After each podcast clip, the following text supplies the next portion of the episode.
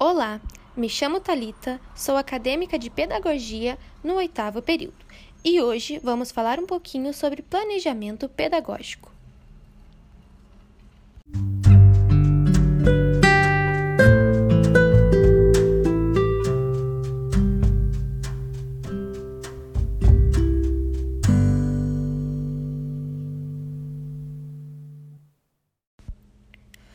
O planejamento pedagógico, como o próprio nome indica, é uma maneira de organizar as atividades e os conteúdos que serão trabalhados na escola durante o ano letivo.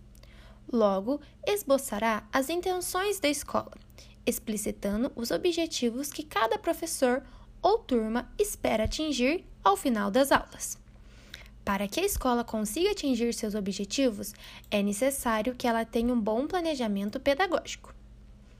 Antecipar as situações e atividades durante o ano contribui para a melhoria dos processos de ensino e aprendizagem, e ainda evita que a equipe da escola seja pega de surpresa por alguns problemas.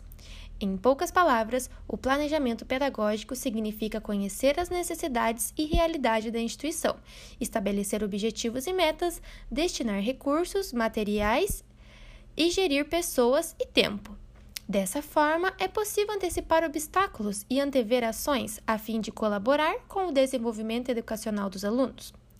Além de questões que podem parecer burocráticas a princípio, o planejamento é fundamental para a compreensão de como a instituição pode cumprir sua missão diante dos seus projetos e obstáculos particulares.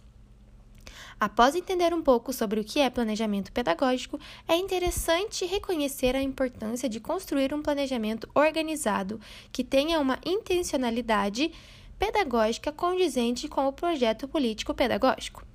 Além disso, o planejamento auxilia na organização de disciplinas, datas comemorativas, formação continuada, reuniões, entre outras rotinas, já que ele vai detalhar passo a passo de todas as atividades e ações que devem ser tomadas na instituição.